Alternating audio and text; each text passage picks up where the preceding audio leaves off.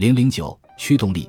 早春的一天，我开车经过科罗拉多一个山口的高速公路，一场突降的暴风雪挡住了我的视线，我根本看不清前面的汽车，飞舞的雪花白的耀眼。我把脚踩在刹车上，焦躁不安，甚至能听到心跳的声音。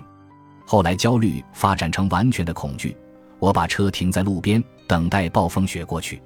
半个小时之后，暴风雪停了，能见度有所恢复，我重新开车上路。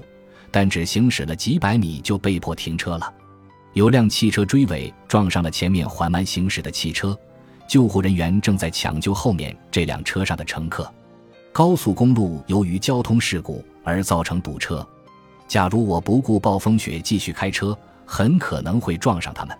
那天我出于警觉的恐惧，很可能救了我一命，就像野兔一看到狐狸的脚印就吓得半死。或者原始哺乳动物躲避食肉恐龙一样，内心的感觉驱使我把车停下，集中注意力应对即将来临的危险。所有的情绪在本质上都是某种行动的驱动力，即进化过程赋予人类处理各种状况的及时计划。情绪的词源来自拉丁语 “motor”，意为行动、移动，加上前缀亦含有移动起来的意思。这说明每一种情绪都隐含着某种行动的倾向。情绪导致行动，这在动物或儿童身上表现得最为明显。情绪是深层的驱动力，在广义的动物世界中，只有在受教化的成年人身上才会经常出现情绪与反应存在很大偏差的现象。情绪引发的独特生物学特征显示，情绪体系中的每一种情绪均扮演独特的角色。得益于新的人体和大脑检测方法。研究者在每种情绪导致不同类型反应的驱动机制方面发现了更多的生理学证据。我们的生活经历和文化进一步塑造了这些行为的生理倾向。比如，失去爱人令人悲伤和痛苦，这在全世界都是一样的。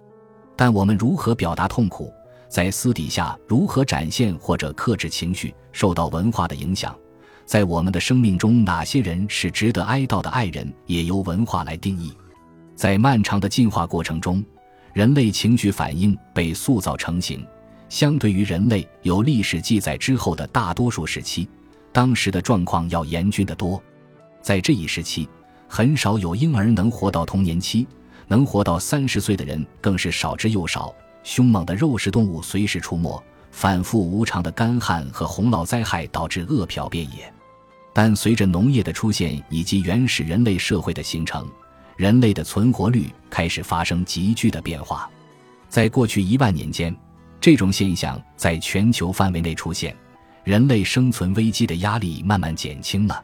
生存的压力曾经使人类的情绪反应对于生存至关重要。